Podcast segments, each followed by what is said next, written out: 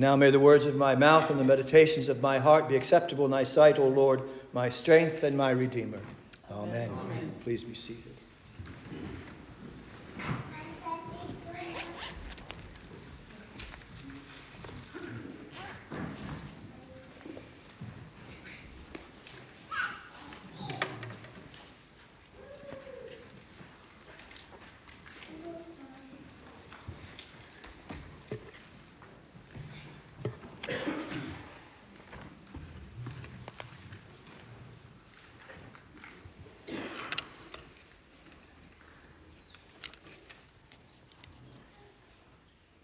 Well, let's see.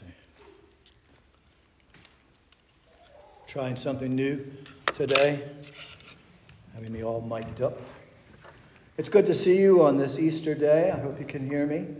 And thank you. And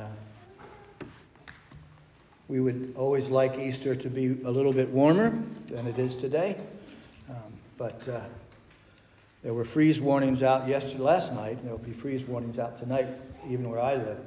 So, and it reminded me of a week ago, one of my colleagues, one of the docs that I work with, had gotten into a new hobby, and gardening was his hobby, and he's very excited about it. And he desperately wants to transplant his flowers and his vegetables that he started indoors. So he was going to do it this weekend. And I said, "Don't you dare." And he goes, "Why not?" I said, "There'll be freeze warnings between now and Mother's Day." And he says, "No, it's all warm now." So I said, "No, don't you dare." And so hopefully he heeded my warning, because there are many couple of freeze warnings. And probably another one before Mother's Day, because I've been burned on that too many times in my life, seeing my flowers and stuff wilt under a freeze warning. It's good to be with you on this great day of the church year. It is the pivotal day of the church year as well, and it is a pivotal day in the history of the world. As Christians, we believe that very strongly. And if you were to sum up the reading of the gospel today, it would be in the one sentence in verse 5, "Why do you seek the living among the dead?" It's a remarkable question. It was a remarkable question then. It is a remarkable question now. The definition, if you look up the word pivot, is a cardinal or crucial point.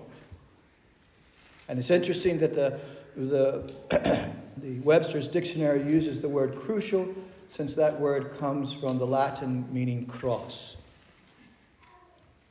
And the death and the resurrection of Christ, then, is the pivot of history.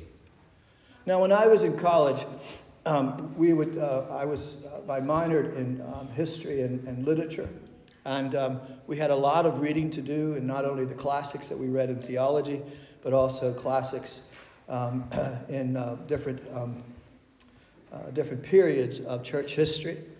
And so some of us would read, because of that, we would get a history about that, and we would also hear some things as we were to read and understand the church, and as it was moving toward from its infantile stage to the present. But if you didn't get to do those readings in college or even in high school today, you have the New Testament records. Now, even though you might have read those, some of you might not believe that. I don't know. And we come upon the death and the resurrection of Christ here at this point, and the death of Jesus. All this past week and Holy Week, there was surrounding it a lot of confusion sometimes. We have the resurrection of Jesus, which we will look at today, is filled with bewilderment, confusion, and even controversy. And the controversy still goes on today. It's difficult especially for those who think that religion in general, no matter whether it's Christianity or any other religion, is really just a lot of, as one colleague of mine said, a lot of magical thinking. It's difficult for even those who claim they are Christians, especially the clerics in the churches around the world, as they try to explain away so many times the things that are in the Bible, especially the New Testament. And they always have a difficult time, I suppose, when they look or try to explain the problem in verse that we find in verse 42 in Luke 24, when it says that, and he said this to him, that, when he said this, he showed them the hands and his feet, and while they still did not believe, it was because of joy and amazement. He asked them, "Do you have anything to eat?" And they gave him a piece of broiled fish, and he took it and ate it in their presence. Difficult even for the liberal clerics to explain that and explain it away. Now today our teacher is the evangelist, what we call the evangelist Luke. He is not an apostle. He is not an apostle because he did not see the risen Christ. These are all things that he recorded. He was the author not only of the Gospel of Luke, but also the second volume, and that is called the Acts of the Apostles. The two volumes represent over 27% of the New Testament. And he wrote more than the Apostle Paul.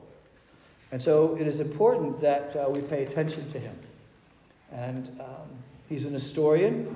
It is pointed out in Colossians 4 that he is a doctor. He is a physician of his day. Probably educated somewhere in Antioch, where it is believed he was raised and probably born and raised, and so he was under the influence of the education of the former Greek Empire. And so Luke 24 is probably one of the most beneficial books, and Luke is a great teacher for us in the church as well.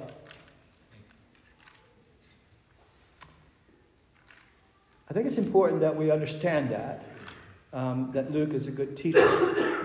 I remember years ago when I was out of college and came home to a kind of a reunion of, and some of my friends I found out had kind of wandered and lost their faith. And they had lost their faith because basically they went to schools and were indoctrinated, I think, and went to churches, even worse, by clerics, by clergy, who tried to explain away the gospel, especially the miracles of Christ. But Luke is a good teacher. He pays attention to detail, and he selects certain things that help us to understand. He does not give us the whole history of everything that occurred after Jesus' resurrection. And he knows more than what we have in this chapter in Luke 24. There are three stories, three very short, concise stories. We know that there were more because we read in Acts chapter 1 that Jesus spent 40 days with the apostles, the disciples, teaching them and expounding on things from the prophets. But here we have only three things. And Luke knew, I think, and the inspiration of the Holy Spirit, that three things were very important, the three stories. And he selects these, and it's three stories that happen over a period of 22 hours. The first story occurs in the early morning. The women found the empty tomb, which is what we'll discuss today. And then in the afternoon, two men are on the road out of Jerusalem, going back to Emmaus, having been there for the Passover feast. And then in the evening, where the core of the disciples are hidden in the upper room, as we call it, and Jesus makes a spectacular disclosure. But we might say that there's so much more that we could know, and yet we find under the inspiration of the Scripture that God only wants us to know three stories. The pattern of the three stories is the same.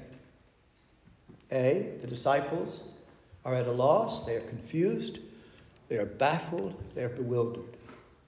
B, they are rebuked by someone who comes alongside of them and puts things into perspective. And then 3, the explanation given to them that if they had had it, it would have made everything clear. So the women are coming on the first day of the week, Luke says, early in the morning, and they took the spices they had prepared and went to the tomb. And they found, to their amazement, the tomb rolled away. And perhaps on their way, in fact, in one of the Gospels, they are talking to themselves or to each other, and they are saying, among other things, what's going to happen when we get to the tomb and we have to roll the stone away? Because it was one of those tombs, almost what we would call today, by today's standards, almost like a mausoleum. And so they had to roll the stone. Where would they find the people to do that? Because you see, there were no men that were accompanying the women.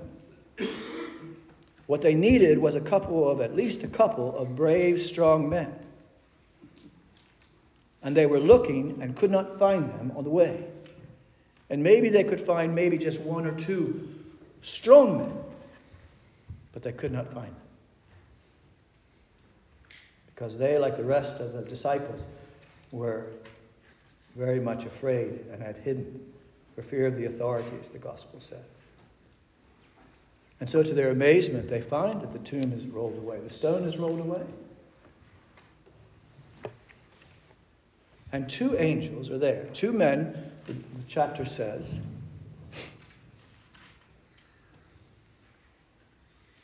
Two men in clothes that gleamed like lightning stood behind them, beside them.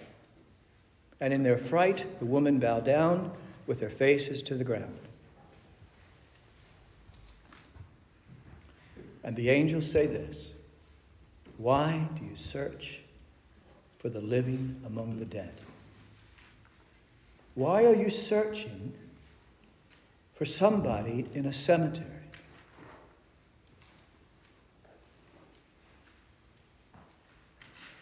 There are times in which, and there are people today that are searching, and they're searching for the living among the dead. If you have a chance to go into bookstores, and there are not too many anymore, it seems, but anytime I see a bookstore, I go into it. I like to hear the pages turn. I like to lick my fingers and turn the pages, and I like to underline things. But if I do, I stop with great frequency into the bookstores, and I go all the time to the New Age and the philosophy sections, to where they have the books on Eastern mysticism, to the religious section. And wherever else it is, and invariably I find people there pulling all the books off the shelves, and the power of positive thinking, and the manifestation or manifesting your inner powers. And I fight the temptation sometimes to shake people or stand on a chair and say, "Why do you look for the living among the dead?" Because to the extent that we have any longing and search for spiritual reality, it is that which is placed there by the seeking and searching power of God. And yet men and women are content to look for Jesus, who is just a noble hero. A Jesus who is a research project, so their children can get an A, as they deal with a historical figure at school, if they ever hear the word Jesus in school.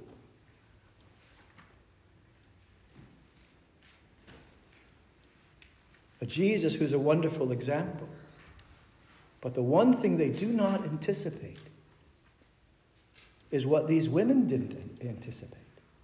Namely, a risen, living, empowering Jesus who walks and talks and changes their life. This is the Jesus of the New Testament. We are not here on a Sunday morning to revere the memory of somebody who was around. We're here to celebrate the presence of someone who is alive. You see, I don't have a relationship with the Bible. I have a relationship with Christ Jesus. I meet Jesus in the Bible. I hear his word in the Bible. He guides me to his truth. I talk to him. I listen to him. And I meet with him in the company of his children, as we are doing today. And I celebrate his presence in the communion. And I rejoice in the fact that he is the risen Christ. And that he is not a theory that I am in love with, or a philosophy that I have been embraced by some religious mystical notion. And this Christianity is what we are here for today. And you see, this is the one thing the women didn't expect. You see, loved ones, you need to understand how dead and finished and buried was the notion concerning Jesus in the minds of these people. And the scripture says that we had hoped that he was the one who would redeem Israel. That's what the two on the road to Emmaus said. That's the second story. We had hoped that he was the one who would redeem Israel. But that's all in the past, they said. It's all in the past. You see, the Messiah was to come and champion and drive out the forces that were capturing Israel, or the people of God, set up a new kingdom and rebuild the temple. That was the three things that was the Messiah to do. And now they say, well, that was in the past. On to plan B on the road to Emmaus. Whoa.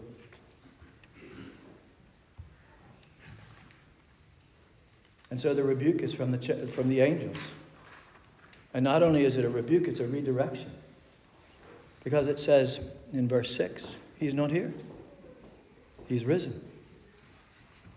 Remember how he told you? Remember is a key word in Luke chapter 24. Remember how he told you? While he was still with you in Galilee, the Son of Man must be delivered into the hands of sinful men, be crucified, and on the third day be raised again. And they remembered.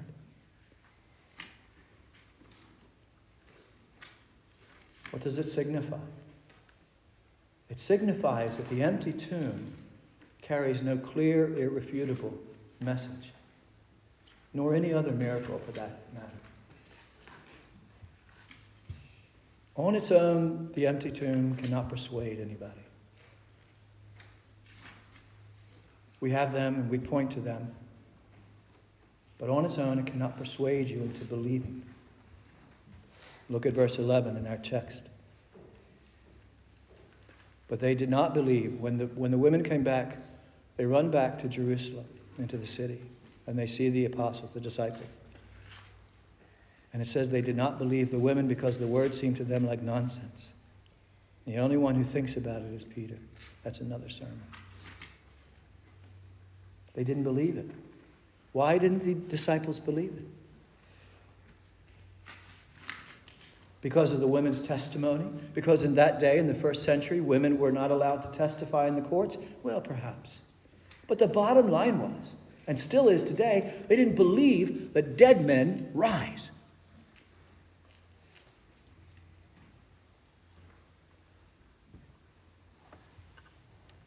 And you see, the same three reasons that the tomb could have been empty are the same reasons that people use today. Oh, they went to the wrong tomb. There's a long history of using that as an excuse. Oh, well, the body was snatched away by disciples, or maybe by the enemies. Most likely more so than of the disciples.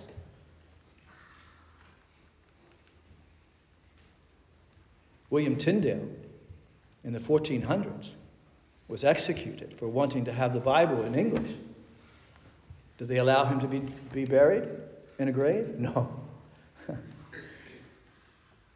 They burned him at the stake, and then they dismembered him and spread him out in the country so that he wouldn't be some kind of demigod that people stand up to and remember. They didn't want that. It's happened throughout the centuries with anybody. Or maybe he was resuscitated. The coolness of the tomb, you see, has always been an explanation. And it was just enough for him to push the stone away and then run off somewhere else and die. These are all arguments. All arguments since for the first century of why that Jesus was not risen from the grave. And you see, the bottom line here is that all the evidence that you could point to, and it's good that you do, There was even a book written by a man by the name of Morris, in the 1940s. He was a lawyer, and he took all the rules, the scientific rules of evidence, and looked at the scriptures, and looked and studied, and put everything about the resurrection and the evidence, and came up and said, by the rules of evidence in court, he rose from the dead. Even that won't help. What then does our Christian faith, what then does your Christian faith depend upon? The words of Jesus. Verse 6. Remember how he told you. Remember how he told you. The angels go back to everything that Jesus told the disciples and said, remember? And they go, yeah. So what was he doing? He was opening up the scripture. He was opening up the word.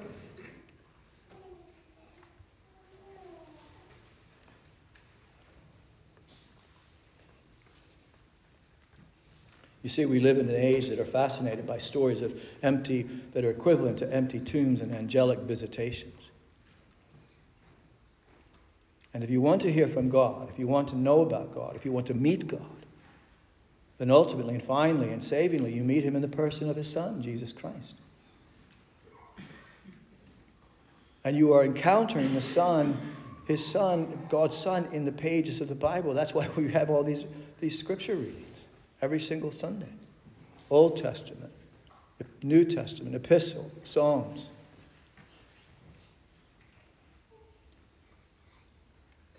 And that's why so many of us know so little about God, because we've never really considered the Bible. If you're talking to a friend and you really want them to know about what you believe in, put it into their hands, the New Testament. Give them the Gospel of Mark, which is only 16 chapters, so they can read it within a couple hours.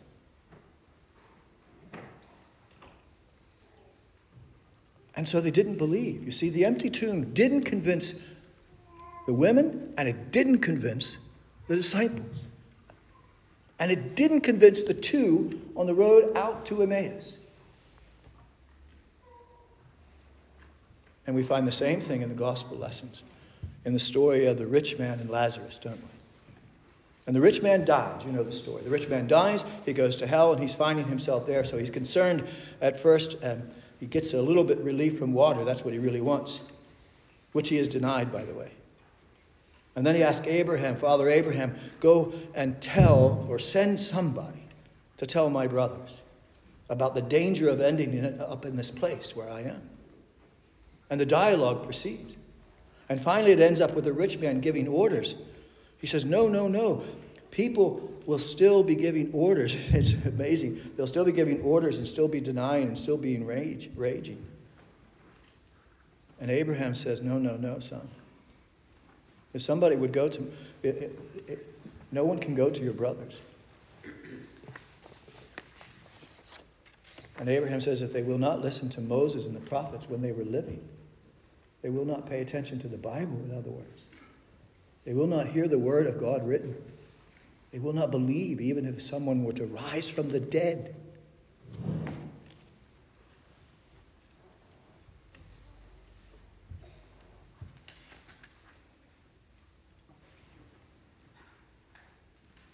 But in 6 and 7, the angel says, remember the prophecies. Remember what Jesus told you.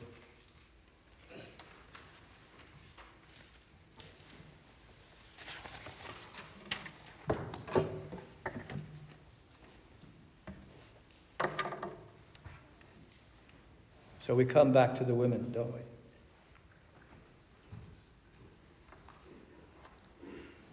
we? Well, I think it's important to understand that. It's important to wrap this up, though, and let you get to your Easter ham. I know you're excited. So let me end where I began, with the women on the first day of the week. Early in the morning, women, spices prepared, ready for action, following their hearts and not their heads. into the realm of disappointment and decay. And eventually their bewildered silence gives way to this topsy-turvy recounting of the sight that they'd seen and that the words that they've heard. And the words are once again rehearsed for them. And no one, I remind you, no one who wanted to fabricate a convincing account of the resurrection in the first century, in first century Palestine, would ever dream of doing it this way. It would make much more sense and be much more believable if Jesus first appeared to the Sanhedrin and to the Pharisees and to King Herod. We would believe that first. And it's a classic illustration of what the Apostle Paul refers to. He chose the lowly things of this world and the despised things and the things that are not to nullify the things that are.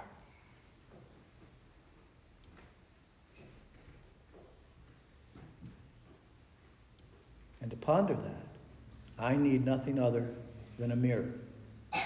Don't you? Look around. We're just ordinary folk from ordinary means, doing ordinary things every day. I mean, you know, we're not the beautiful people that you would see in Miami or Los Angeles walking the red carpet. We don't have any kind of prestige. We're just ordinary people. And a lot of people today, maybe some of you who came today, are in a crisis. You've come to a part of your life and you don't know what it means.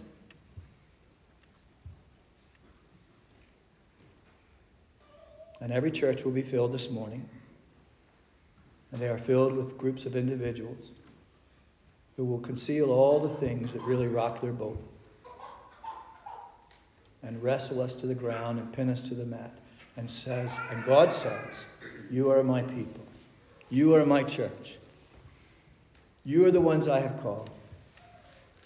Because I chose the weak things and the things that aren't to show the things that are that they're really not by the power of the risen Christ.